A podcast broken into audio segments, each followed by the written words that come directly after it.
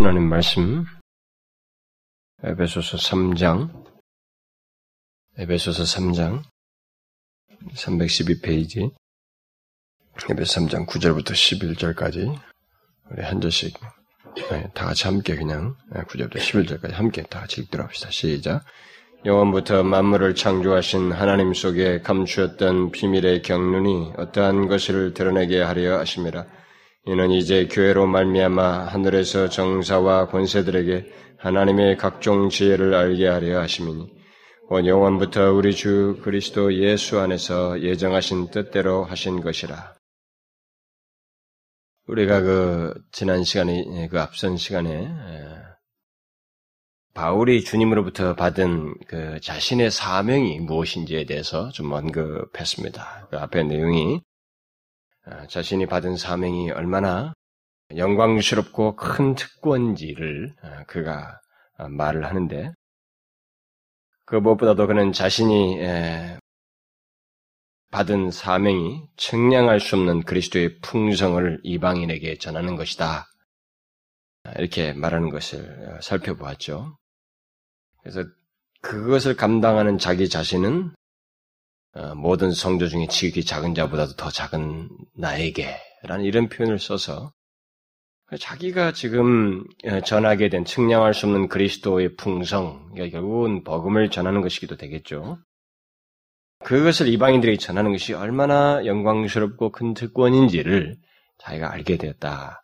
아니, 그 사실을 이제 설명한 내용을 보았죠. 우리는 그 내용에서 어, 바울이 측량할 수 없는 그리스도의 풍성을 이방인들에게 전하게 된 것을 특권이라고 말하고 있다는 것, 그리고 하나님의 은혜의 결과로서 말한 것을 유념할 필요가 있습니다. 그때도 제가 그 사실을 언급을 했습니다만, 예수 그리스도를 전하는 것이 특권이요 하나님의 은혜를 입은 결과라고 예, 자기가 이렇게 말을 하고 있다는 것은 이 사람이 이 말을 만든 것이 아니고 어떤 내용 때문에 실제로 그렇게 특권으로 말을 한다는 것은 뭔가 있다는 거 아니겠어요? 그러니까 예를 들어서 그냥 단순히 복음을 전하는 것을 우리는 자칫하면 행동을 한단 말이에요. 일로 생각합니다. 우리들은. 근데 이 사람은 그것을 말로 할 수 없는 특권이라고 말한단 말이에요.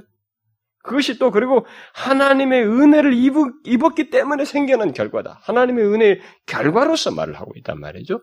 뭐 이런 것들은 결국 이 사람이 뭐가 있, 기 때문에 그러니까 자기가 진짜 특권이라고 여길 만큼 자기가 하는 일, 하게 된 일, 알게 된 이것이 엄청난 것이다라고 하는 확신, 소유, 이해 이런 것이 있기 때문에 이렇게 말하는 것이죠.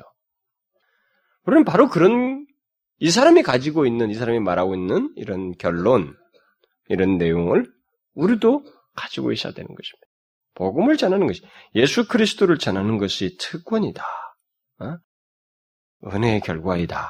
이렇게 말하는 것이 결국은 하나님을 믿는 예수 그리스도를 동일하게 믿는 사람에게서는 정도 차이는 어떨지 모르지만 가지고 있어 똑같이 가지고 있어야 할 모습이다라는 겁니다. 왜 그렇습니까? 그 전하는 분인 이, 이, 앞, 이 사람이 말을 하고 있습니다. 바울이 말하고 있지만 전하는 분이 바로 측량할 수 없는 그리스도이기 때문에. 그러니까 내용 자체가 자기가 전하게 된 전하게 되는 그 예수 그리스도가 어떤 분이신지 도대체 담기에는 자기 자신이 그 감히 그분을 표현하고 담고 증거하기에는 너무 크고 영광스러우신 분이시다라고 하는 이해를 갖고. 그러니까 우리가 똑이하게 예수를 믿어도 이런 이해가 없었기 때문에 어쩌면은 이거 복음을 예수 그리스도를 전하는 것을 특권으로 은혜의 결과로 생각지 않고 막 그냥 행동으로 어? 떤 그냥 뭡니까 그냥 선동에 의해서 뭘 꼭 해야 되는 것처럼 한 일거리로 이렇게 생각하는 경향 그것은 바람직하지 못하다는 거죠.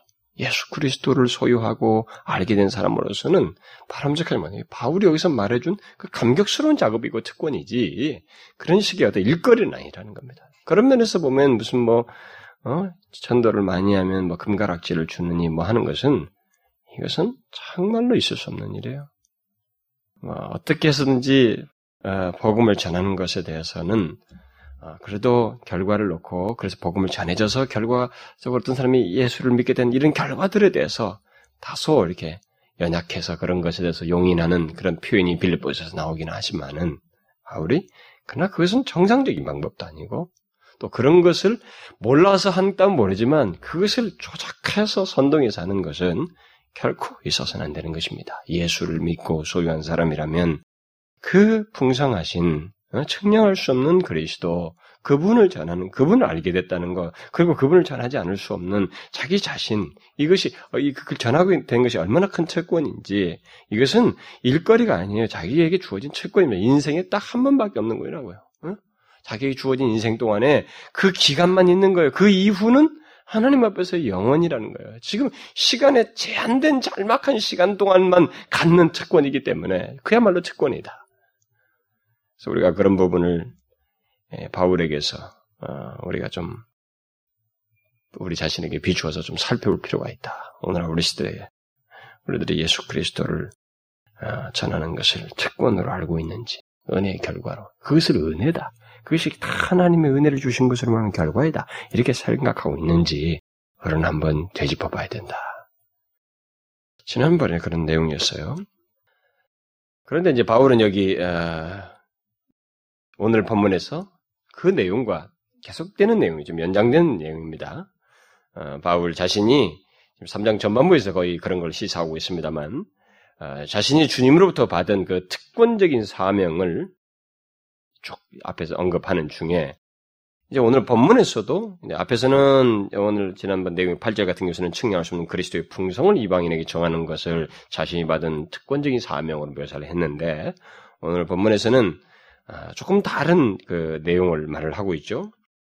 아, 그것은 영원부터 만물을 창조하신 하나님 속에 감추었던 비밀의 경륜이 어떠한 것을 드러내는 것이다. 이것이 내가 주님으로부터 받은 특권적인 사명이다. 이렇게 말을 하고 있습니다. 내용이 조금 뭐 비슷해 보이는 거지만 다릅니다. 그러니까 이 바울이 도대체 자기에게 주어진 자기가 전하게 된 이 그리스도가 도대체 얼마나 크고 무궁한 영광스러운 것인지를 이렇게 묘사를 하는데 그, 그 뒤에 감춰 있는 내용들 수만 가지 내용들을 이렇게 소개해주고 있어요. 응? 그러니까 자신이 깨달은 걸 소개해주고 있죠. 8절에서 본문은, 아니, 8절에서 바울은 자신이 받은 사명으로서 이방인에게 예수 그리스도를 전하는 것이다. 이렇게 말했습니다. 그런데 여기서는 단순히 전하는 것이 아니고 무엇인가를 드러내는 것으로 묘사를 하고 있죠. 여기 드러낸다는 말은 좀 더 정확히 설명하자면 밝히 드러내서 깨우친다는 얘기입니다. 원어적인 의미를 충분히 감안하자면 밝히 드러내서 깨우치는 것을 말합니다. 마치 빛을 이렇게 비추는 것 같은 어? 그런 내용이죠. 결국 그가 받은 사명은 이것이다라고 여기서 말을 하고 있어요. 그렇다면 그 말이 전제하고 있는 내용은 어둠의 상태에 있는 인간, 무지한 상태에 있는 인간을 말을 전제해주고 있죠. 여기서 하나님을 말씀하시면서 만물을 창조하신 하나님이라고 말을 한 거 보면 결국 하나님께서 창조하신 이 세상 가운데서 무엇인가를 밝히 드러내어서 깨우쳐야만 하는 그런 사람들이 있다는 것, 그 일을 바로 자기에게 맡기셨다. 어, 그래서 그, 그 자기가 받은 사명이다. 이렇게 말을 하고 있어요. 그러면 하나님께서 창조하신 이 세상의 모든 사람들에게 그러면 무엇을, 무엇을 밝히 드러내서 깨우치라고 하는 것인가? 무엇을 밝히 드러내서 깨우치도록 하셨다는 것입니까? 그것은 영원부터 하나님 속에 감추었던 비밀의 경륜이다. 말이 좀 어려울런지 모르겠는 내용은 굉장히 무궁한 내용이에요. 이 말 자체는 이 사람이 지금 표현하고 싶어하는 내용은 굉장히 무궁한 내용이에요. 깊은 내용인 것입니다. 영원부터 하나님 속에 감추었던 비밀의 경륜. 이 사람이 표현하고 있는 내용 자체는 사실만큼은 팩트 있잖아요. 자기가 지금 알고 전달하게 돼 깨우치게 된 이 사실만큼은 엄청난 내용이다 이 말이에요. 그것을 자기가 받았다 이렇게 말해요. 자, 그러면 이게 무엇을 말하는가? 바로 하나님이 이 세상을 위해 가지고 계시는 계획과 목적을 말하는 것입니다. 이 말은 지금 영원부터 하나님 속에 감추었던 비밀의 경륜이라는 것은 하나님이 세상을 위해서 가지고 계시는 계획과 목적을 밝히 드러내어서 깨우치도록 이걸 자기에다. 여러분과 제가 잘 되겠어요. 이 바울이 지금 그 일을 하는 것처럼 우리가 그런 똑같은 어떤 요소를 갖고 있단 말이에요. 우리가 그, 런 인물을 똑같이 받고 있단 말이에요. 그러니까 이런 것을 맡겼다는 것은 우리에게 먼저 또 알게 하셨다. 알게 하시고 또 전할 수 있는 기회를 주셨다는 것은 그 전화, 전달 받아야 할, 밝히 드러내서 보게 해야 할 이 세상의 수많은 사람들이 결국 뭡니까? 이걸 모른다는 것입니다. 캄캄한 상태에, 무지한 상태에, 어두운 상태에 있어서 하나님이 이 세상을 위해서 가지고 계시는 계획과 목적이 무엇인지를 하나도 모르고 살아간다는 거예요. 이 세상 사람들이 이 사실은 인생, 이 세상 자체가 이 역사이며 모든 것이 그냥 이런 것이 있다는 것도조차도 모르고 고작해봐야 우연하게 형성된 땅덩어리 우주 속에 자기가 들어와서 그저 막 뭔가를 하고 먹고 살고 하다가 그 정력 발산하고 어? 몸에 허약해지고 질병 걸리고 그래서 늙어서 죽는 그게 인생이 전부라고. 그것의 전후가 무엇인지, 왜 이런 것이 형성되어 있으며, 왜 인간이 이 세상에 존재하고 삶의 목표가 무엇이고, 우리가 사는 이 세상 역사는 어떤 목표를 가지고 있는지, 그리고 이 역사 속에서 지속적으로 나타내시고자 하시는 하나님의 창조주의 뜻이 있다라고 하는 창조주의 계획과 목적이 있다고 하는 사실을 사람들이 하나도 알지 못하고 죽는다는 거예요. 그런데 그 일을, 그 영광스러운 일을 자기에게 맡기셨다. 저들에게 밝히 드러내서 깨우치도록 이렇게 말하는 거예요. 결국 우리도 똑같죠? 우리도 그런 똑같은 인물을 갖고 있네. 그러니까 우리들이 예수를 믿으면서 이런 비밀을 알게 된 것이, 이런 계시, 이 놀라운 이런 사실을 알게 된 것이 우리들은 가볍게 여길지 모르지만 이것이 너무 크다는 것입니다.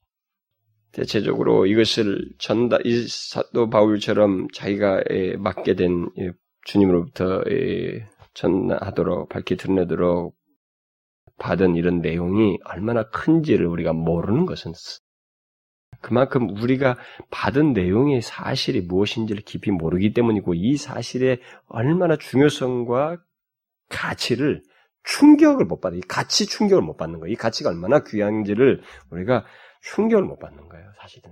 그러니까 깨우침을 통해서라도 하나님 말씀을 통해서 어떻게 해서라도 어떤 과정을 통해서라도 이것이 충분히 우리 가운데 이해가 되어지고 우리가 믿고 나에게 가치 충격이 있어야 되는데 우리들이 이런 걸 너무 모르니까 밋밋하게 들어요. 마치 강론 듣듯이, 뭐, 이 얘기 하나 듣듯이 뻔한 이 얘기 어떤 하나의 사실들을, 말, 이익거리들을 설교 그냥 듣듯이 그냥 아는 지식으로 넘어가는 거예요. 그렇기 때문에 이것이 이 사람처럼 이게 얼마나 충대하고 자기에게 영광스러운 채권이고 채권적인 사명인지 말이죠. 그렇게 감격스럽게 이해를 못해요. 생각지도 않고 행하지도 못하는 그런 일이 생겨나는 것입니다. 여기서 지금 바울이 비밀의 경륜이라는 말을 쓰고 있는데 이 비밀의 경륜이라는 것은 비밀의 계획이라 뭐 비밀의 경영이다. 뭐 이렇게 뭐 바꿔서 말을 할 수가 있죠.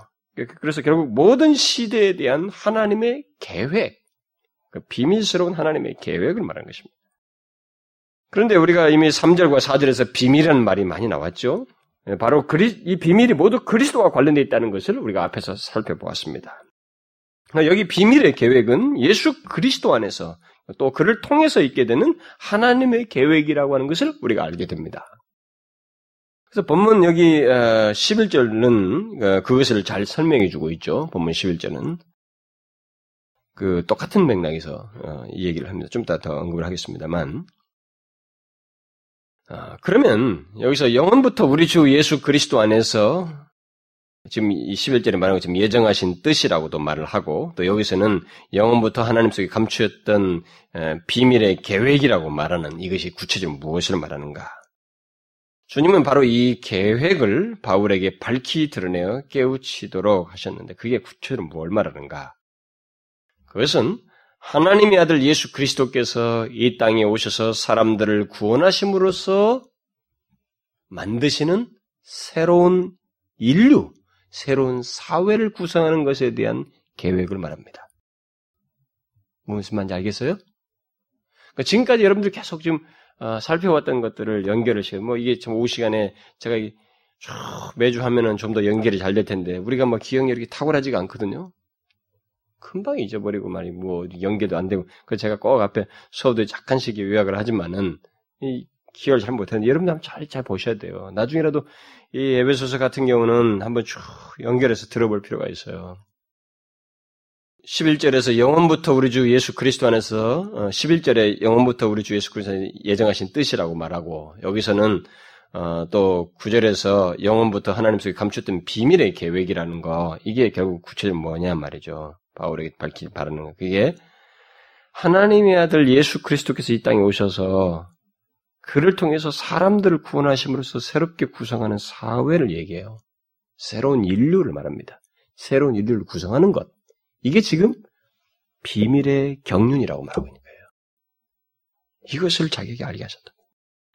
한마디로 쉽게 말하자면 예수 그리스도로 말미암아 구원받은 자들의 공동체인 교회를 세우는 것을 비밀의 경륜이다 말하고 있는 것입니다. 그래서 10절에 교회라는 말이 이제 뒤에서 나오는 거예요. 본문 9절은 이것을 영원부터 하나님 속에 감췄던 비밀의 계획이라고 말을 하고 11절에 가서는 영원부터 우리 주 예수 그리스도 안에서 예정하신 뜻이라고 말을 하고 이 교회를 두고 지금 그렇게 말을 하는 것입니다. 그래서 이 말은 아, 우리가 이미 몇 차례 언급을 했습니다만 예수 그리스도가 이 땅에 오시기까지 모든 세대 속에서 하나님 마음 속에 감추어져 있었던 것이라고 지금 말을 하고 있습니다. 그래서 비밀의 경륜이다 이렇게 말하고 있죠. 그래서 하나님은 영원부터 예수 그리스도로 말미암은 구원의 계획, 새롭게 구성될 사회요 공동체인 교회를 마음속에 품으셨습니다. 지금 여러분 우리가 교회에 대해서 4장에서도 좀 살펴보았고 2장에서도 많이 얘기했죠. 이게 얼마나 놀라운 비밀인지를 알아야 됩니다. 오늘날 예수 믿는 사람들 중에는 그리스도 안에서 있게 된 구원의 계획, 그리고 교회를 세우시는 것이 하는 그리스도를 시작으로 해서 이 교회를 이 땅에 구체화하고 세우신 것이 얼마나 특별하고 영광스러운 것인지를 감을 못 잡아요. 그런 것에 대한 가치를 잘 이해하지 못합니다. 그건 아마 우리들이 교회에 대해서 거의 설교를 안 하기 때문에 또 성경을 배우지 않기 때문에 막 그런 경향이 생기지 않을까 싶어요. 너무 우리들이 그런 걸 잘 모르거든요. 고작 해봐야 구원 얘기라고요. 우리들은 정말로 구원 타령을 무지하게 많이 합니다. 몇십 년을 구원 타령을 하죠. 모든 교회마다 그렇습니다. 근데 사실 이 문제가 뭐 구원을 얘기한다면 반드시 이 문제가 같이 나와야 돼. 그리스도를 통해서 이루어지는 새로운 사회, 이 새로운 공동체에 이 발로 할 수 없는 하나님의 그 만세전에, 창세전에 하나님께서 가지고 계셨던 마음에 품으셨던 비밀의 공개라는 거죠. 그 새로운 사회가 시작되는 것이 결국 나중에 가서 완전한 청사진이 다 나오네. 모든 그림이 완성되는 하나님에서 다 나오게 됐지만 마침내 그것이 실현되는 데는 하나님 아버지의 품으신 계획이요. 만세전에. 여기서 자기가 마음속에 영원부터 마음에 품으신 경이로운 하나님의 계획이에요. 비밀스러운 계획이라고 하는 것을 우리에게 말해주고 있는 것입니다.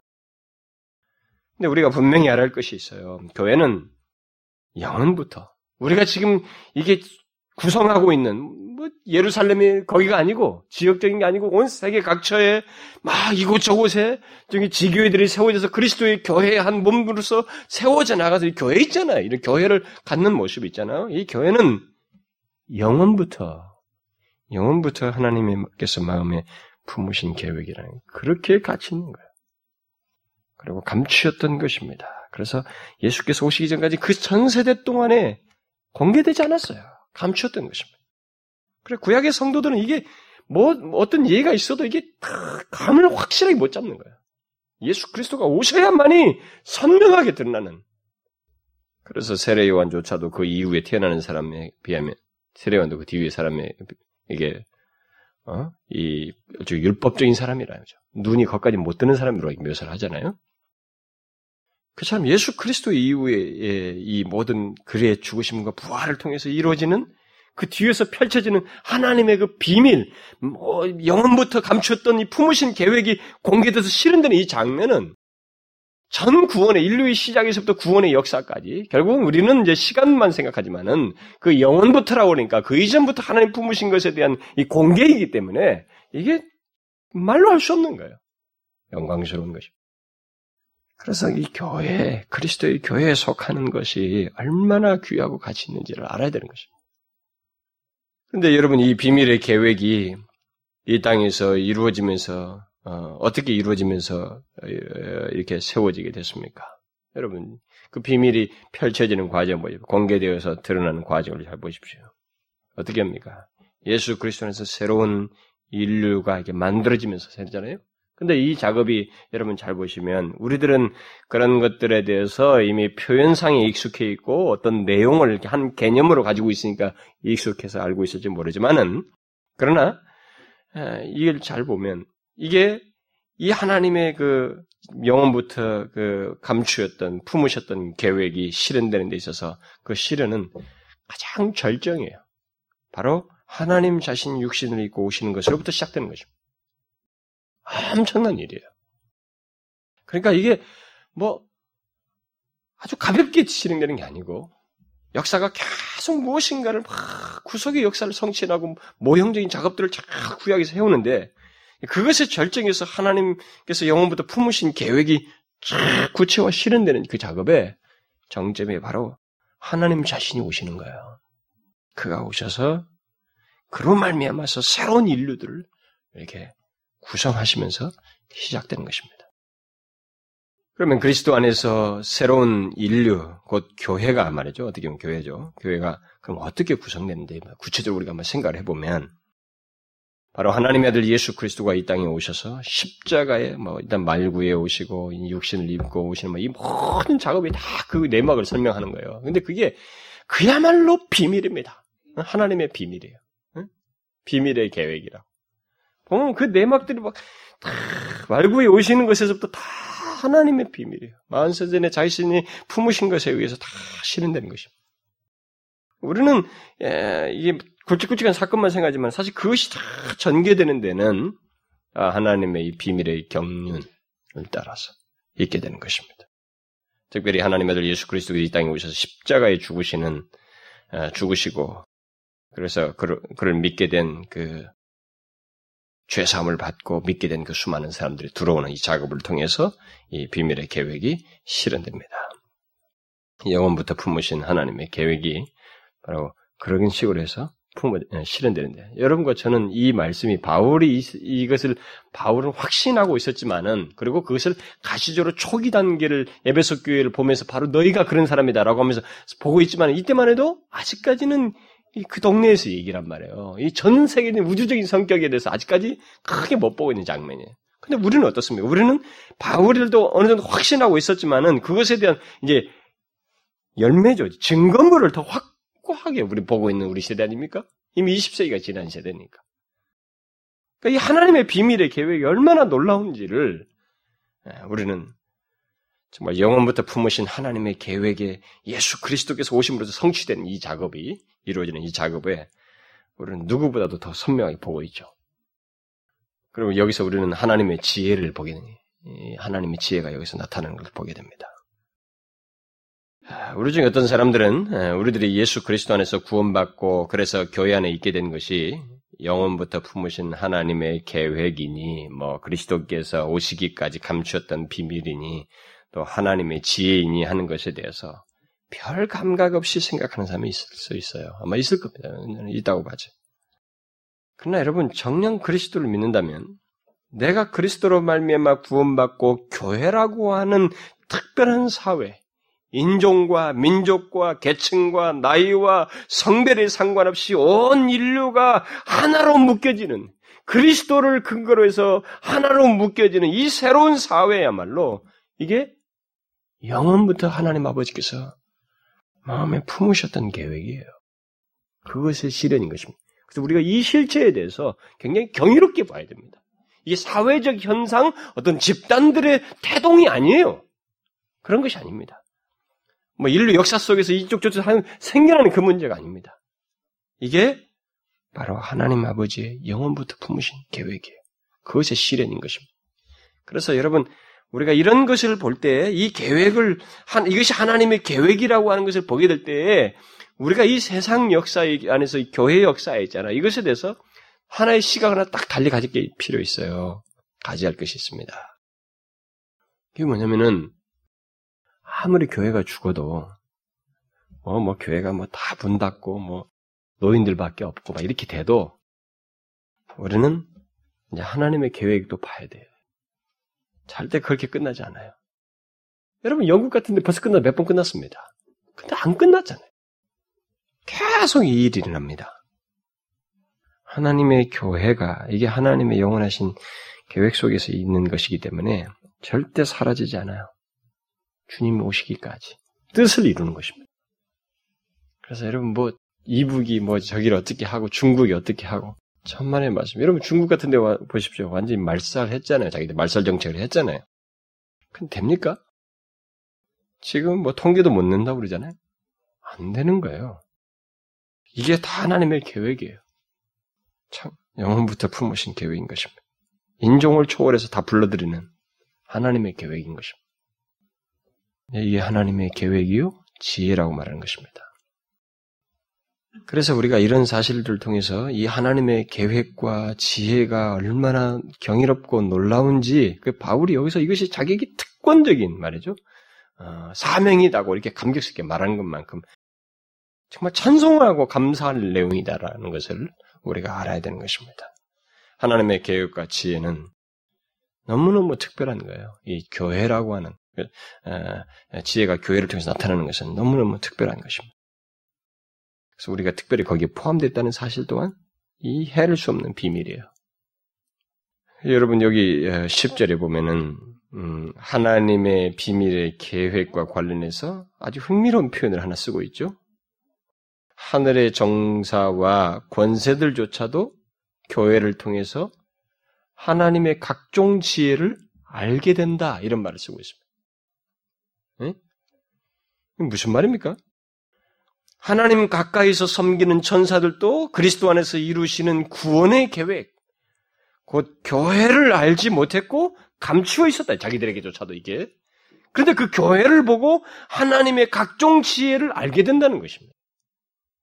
그만큼 교회는 하나님께서 영원부터 품으신 비밀스러운 계획이에요.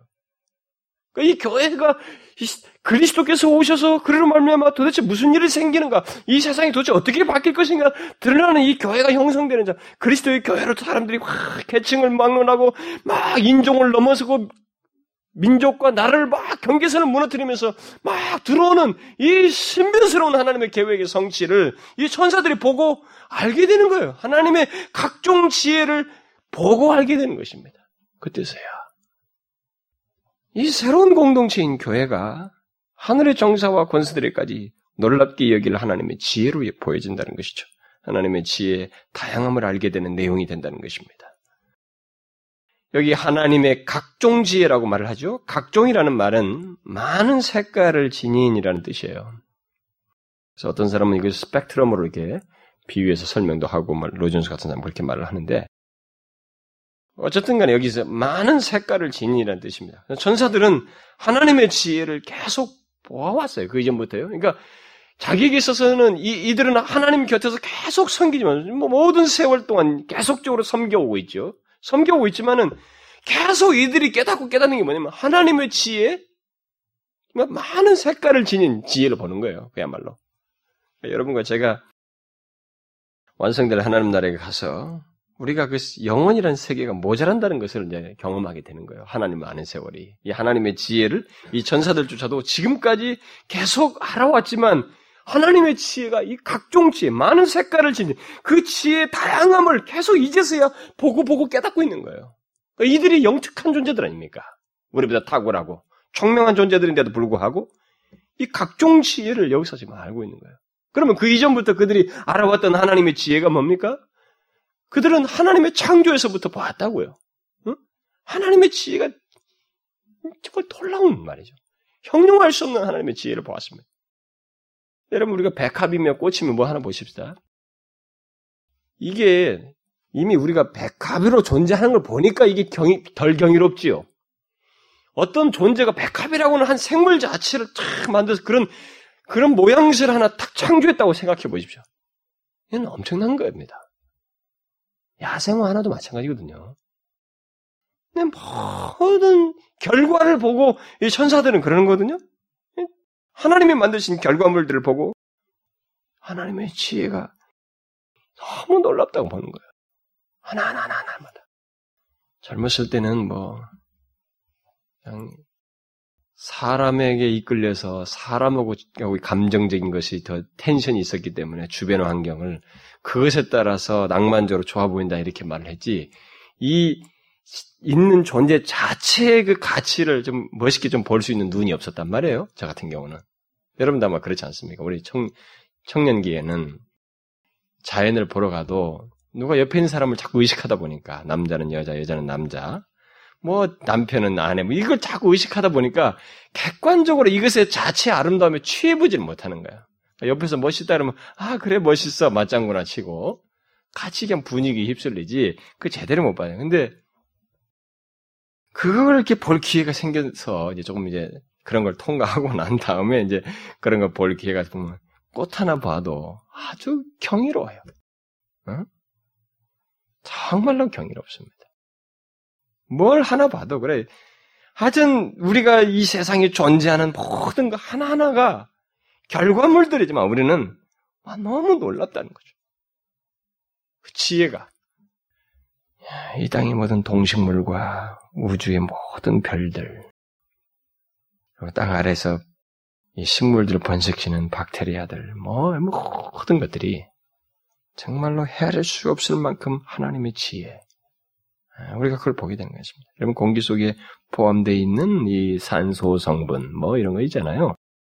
우리가 하나씩 뭐 다 분석을 못해서 그렇지 그런 지식들을 하나씩 하나씩 좀 세밀하게 알고 예, 어, 좀 분석하고 보게 되면은 아, 경이로움에 빠집니다. 뭐 이런 뭐 만원경 가지고는 막한 군데 뭘 보고 막 이 갖고도 사람들이 막 경이로움에 빠지잖아요. 뭐 해성 하나 보고도 난리를 치는데 아, 이 모든 창조 속에서 이 하나님의 지혜를 우리가 보게 되는 이 천사들은 보았다고요 그런 걸.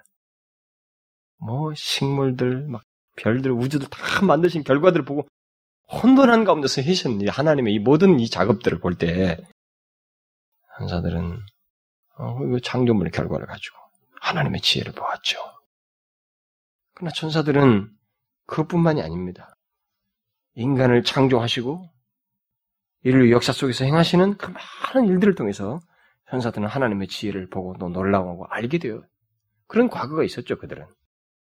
인간이 타락했을 때 그들은 하나님의 행동에 대해서 의아스러운 거야.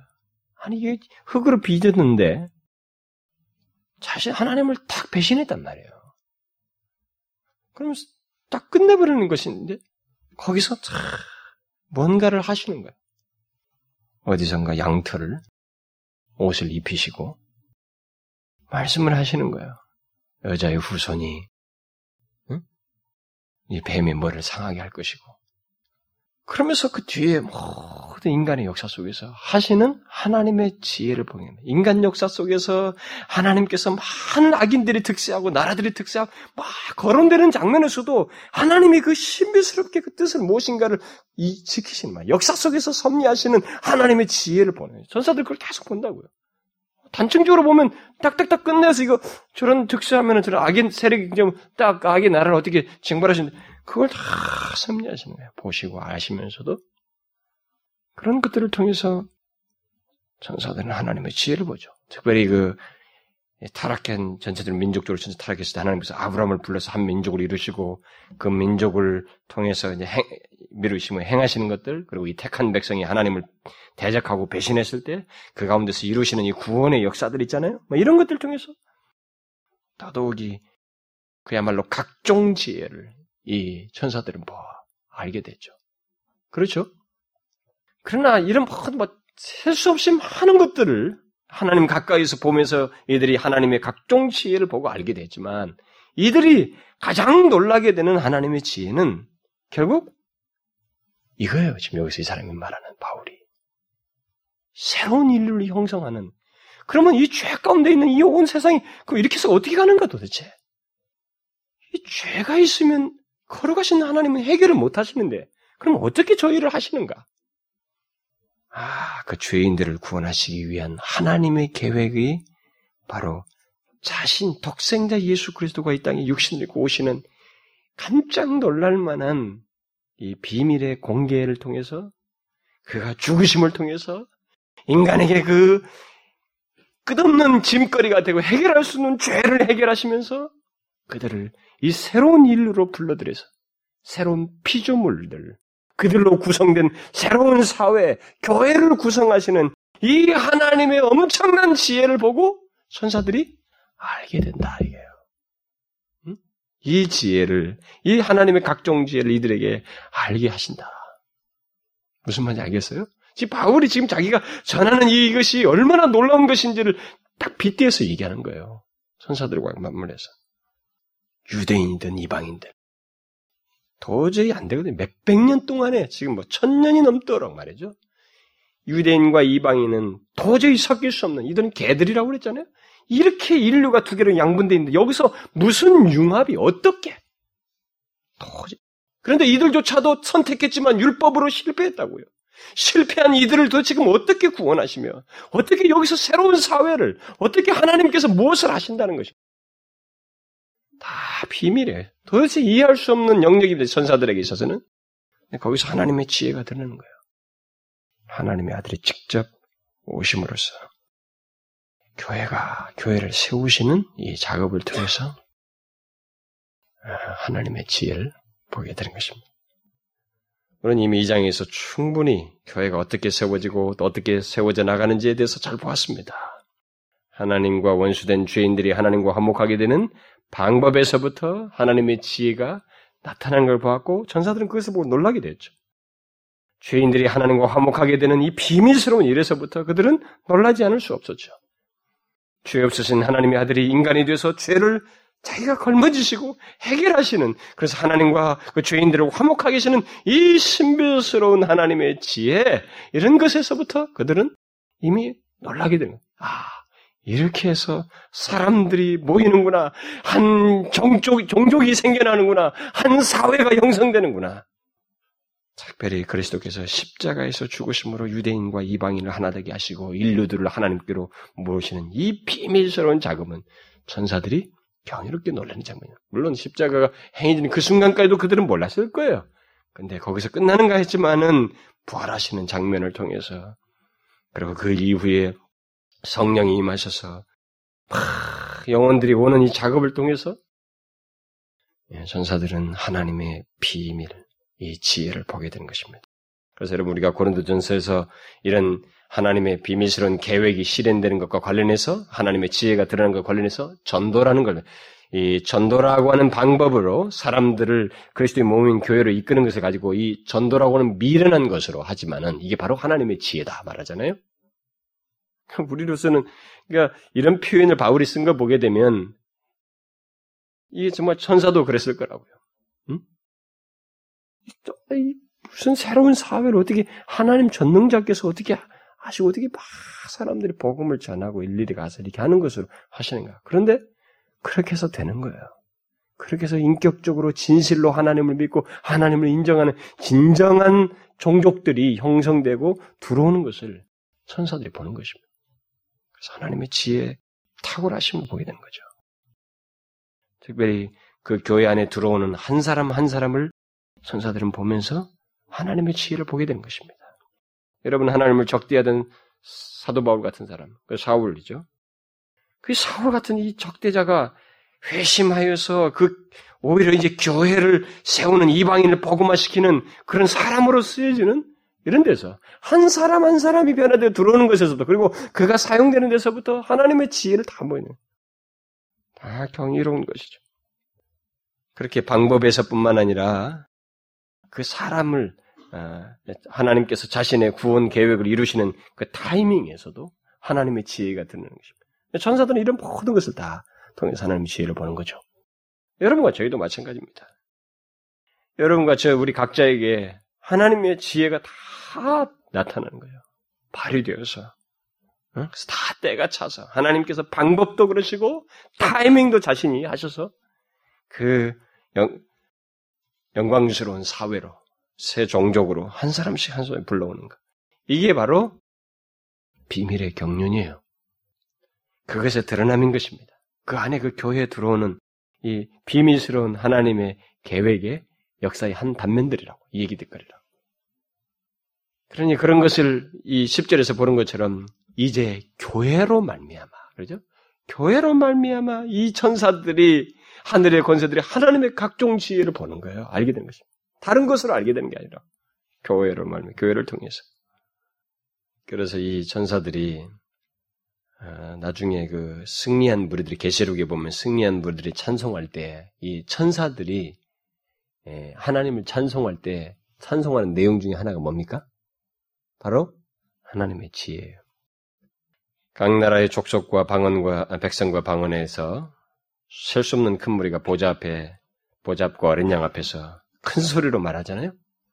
구원하심이 보좌에 계신 우리 하나님과 어린 양께 있도다. 이렇게 하자 바로 모든 천사가 보좌 앞에 엎드려 얼굴을 대고 하나님께 경배하여 가로되 아멘 찬송과 영광과 지혜가 지혜와 감사와 존귀와 능력과 힘이 우리 하나님께 세세토록 있을지어다. 아멘. 천사들은 알고 있습니다. 하나님의 지혜. 이가 이들이 이 놀라운 구원의 역사를 이루시는 하나님의 그 전능하신 능력, 그리스도를 부활케 하시는 그 전능하신 능력으로 각 사람을 부르시고 은혜를 베푸시고 거기에 은혜를 적절하게 베푸시는 하나님의 탁월하신 지혜를 이들이 계속 이 각종 지혜를 보아왔기 때문에 마침내 승리한 무리들이 다 모여서 하나님을 찬송할 때 그 찬송에 이들은 아멘으로 시작하는 것입니다. 아멘으로 맞다 이거죠. 그러면서 하나님의 지혜를 찬송하는 것입니다. 교회, 이 교회가 세워져 나가는 것, 바로 이것이 천사들이 가장 경이롭게 여길 지혜다. 그래서 우리는 지금도 하나님의 지혜에 의해서 그리스도 안에서 새로운 인류로 구성된 교회가 지금 세워지고 그 교회 안에 여러분과 제가 한 사람씩 들어오고 있고 이게 들어오게 된 거예요. 이게 영원부터 하나님께서 품으신 계획이에요. 감춘 비밀입니다. 바울이 왜 이것을 전하는 걸 밝히 드러내서 전하는 것을 이렇게 특권적인 사명으로 하는지 알겠어요? 이게 얼마나 놀라운지 아십니까? 천사들차도 결과를 보고 이것을 알게 된 이 비밀스러운 것이 우리 가운데 성취된 거예요. 그래서 여기에 결국 교회가라고 하는 전체는 그림으로서도 영원부터 감추었던 비밀의 경륜이고 그 교회에 들어오는 한 사람 한 사람도 결국 비밀의 경륜이란 말을 똑같이 쓸 수 있는 거예요. 이 교회를 구성하는 사람들이니까. 여러분과 저도 다 하나님께서 장세 전에 말이죠. 영원부터 마음에 품으시고 두시는 비밀의 계획 속에 있었던 그런 구원의 계획 속에 있었던 역사들이다. 우리가 거기에 포함된 것이다. 얼마나 놀랍습니까? 여러분 구원이라고 하는 것이 말이죠. 이 그래서 교회 안에 포함되어 있다는 것이 이게 얼마나 큰 채권이요 복인지 우리가 여기서 봐야 돼. 이런 걸 깨달아야 됩니다. 그래서 이 새로운 인류 공동체 안에서 사는 것의 즐거움과 특권을 알고 살아야 됩니다. 새로운 사회예요. 우리는 이미 옛 사회에서 속하지 않았습니다. 이 새로운 사회에 속해 있다고 하는 사실이 얼마나 특권이고 복된지를 알고 이것을 즐거워해야 됩니다. 하나님의 그 비밀의 계획 속에 내 자신이 포함되어 있다는 것. 아, 이것이 얼마나 큰 축복이요. 말로 할 수 없는 복인지. 그래서 여러분, 이게 에베소서 적용이 다 4장부터 나오잖아요. 4장부터 나온다. 구체적인 적용들이. 어, 교회에 구성되는 교회 안에서 구성돼서 활동하는 것에서부터 거기서부터 다 하나님의 영광을 그 뒤에서는 나중에 구체적인 개인적인 삶에 대한 내용들 그다음에 부부관계 직장에서 모든 내용 다 나오죠. 이게 다 어디 있었다 면 이런 근거에서 나오는 거예요. 새로운 사회에 속한 사람은 다른 것입니다. 다른 위치를 가지고 있다는 거죠. 여러분 우리가 얼마나 영광스러운 특권을 얻게 된지 알겠어요? 하나님의 지혜가 얼마나 우리들에게 그 놀랍게 드러났는지 교회 안에 포함됐다는 것이 천사도 놀랄 그들도 뒤에서야 결과를 보고 깨닫게 된 비밀스러운 얘기요. 감추인 비밀이라고 하는 것. 이런 사실을 통해서 우리가 하나님의 지혜를 천사들처럼 우리도 찬송해야 되는 것입니다. 하나님의 은혜, 그분의 능력, 그분의 지혜, 그리고 그리스도의 교회에 지체된 것에 대한 감사, 하나님의 그 영원하신 계획 속에 내가 포함된 것에 대한 감사. 하나님의 영광을 돌릴 수밖에 없다고 하는 것. 이 결론을 똑같이 가져야 되는 거예요. 그렇죠?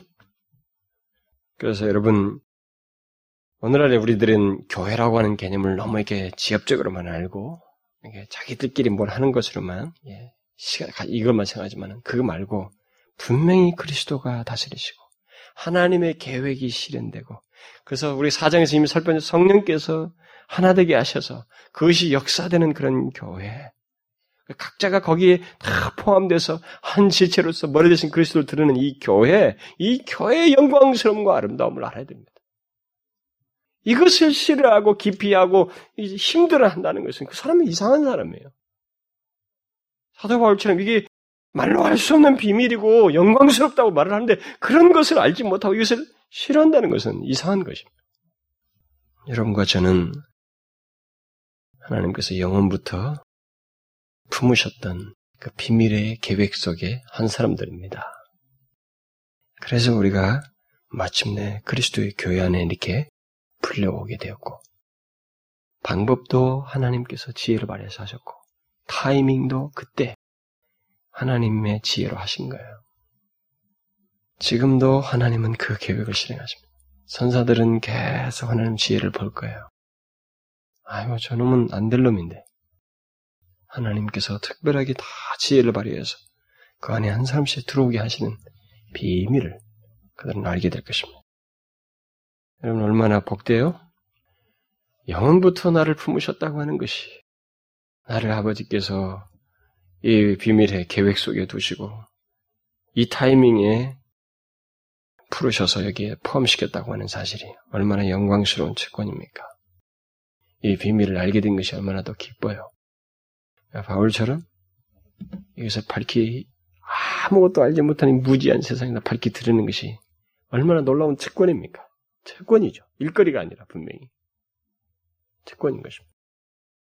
그래서 여러분 항상 진리를 묵상하십시오. 하나님의 진리. 하나님의 진리는 묵상하면 묵상할수록 이렇게 산만하고 이렇게 막 분산되고 다른 데 마음 뺏겼던 우리를 다 정신 차리게 되고 역시 하나님이 최고입니다. 라고 두 손을 들게 딱 하는 것 같아요. 그렇죠? 이런 하나님의 은혜와 계획과 역사가 있어서 그것이 내게 해당된다는 걸 생각하게 될 때 다른 것에 마음을 쏟을 수가 없어요.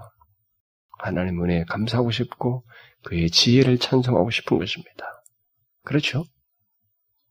우리가 그랬으면 좋겠어요.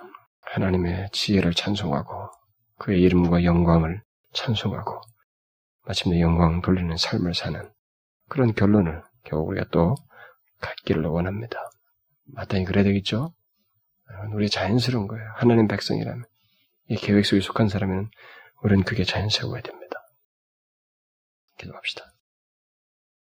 하나님 아버지, 하나님 아버지, 하나님의 그 지혜의 부요함과 은혜의 풍성함과 능력의 무한하심을 찬송합니다. 하나님께서 영원부터 자신 속에 감추었던 그 비밀의 계획을 마침내 예수 그리스도 안에서 드러내시고 그리스도 안에서 이루시는 그 교회를 통해서 뜻을 이루시고 그 계획 가운데 우리를 두시고 이 시기에 또 하나님의 독특한 방법으로 우리 각자를 불러주시고 오 하나님 우리가 받은 이 은혜와 채권이 얼마나 큰지요.